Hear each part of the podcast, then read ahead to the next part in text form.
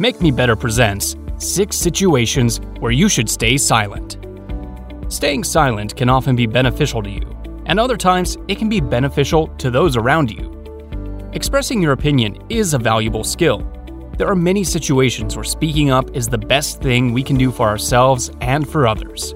However, at the same time, there are other situations in which we should remain silent, and learning to identify these situations is just as valuable. So, when should you not speak up? When should you keep your peace? First, when your judgment is clouded. The first case when you should not speak up is when you're having trouble thinking clearly. This can be for many reasons. Maybe you are tired or under the influence or full of anger or anxiety. In these situations, it's better to wait a little before you speak your mind. If you don't, it is possible that you will say something that you will regret afterward. If you give your ideas time to mature and still think the same way, you can talk about it later, but not when you are compromised emotionally or in other ways. Second, when your words will be hurtful. The second situation in which you should not speak up is when your words are likely to be hurtful beyond being useful. Sure, there are situations where others may need to hear the truth, harsh as it may be, but these situations are rarer than we think. Consider whether the words you want to speak are going to be useful or if you're acting to hurt the other person. When we choose to be hurtful, we often are angry or tired or upset. So sometimes it's also useful to refer to the first point of this and stay mum. Third, when your opinion doesn't matter. The next situation when you should not speak up is when your opinion is irrelevant.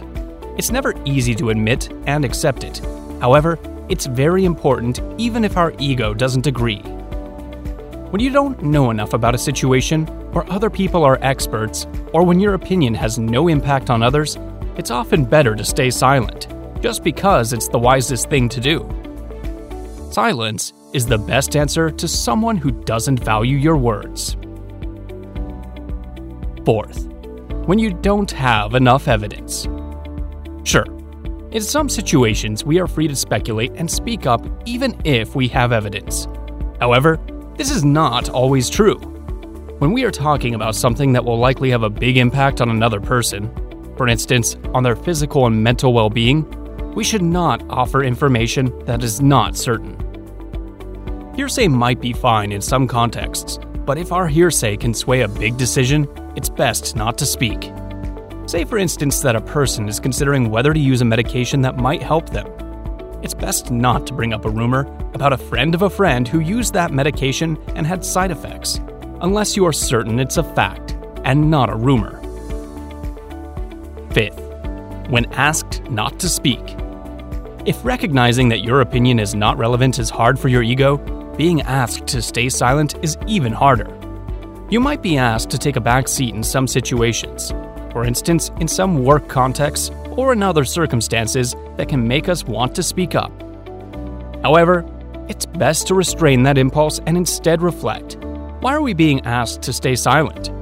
Listening and learning can also be good in these situations. Sixth, when you don't have anything to say. Just because you feel you ought to add something doesn't mean you should. Instead, you might support what someone else has said it can feel awkward saying that you don't have something to add, but it is usually better than speaking for the sake of speaking. Allow yourself to admit when there is nothing to add. Be careful with your words once they are said. They can only be forgiven, not forgotten.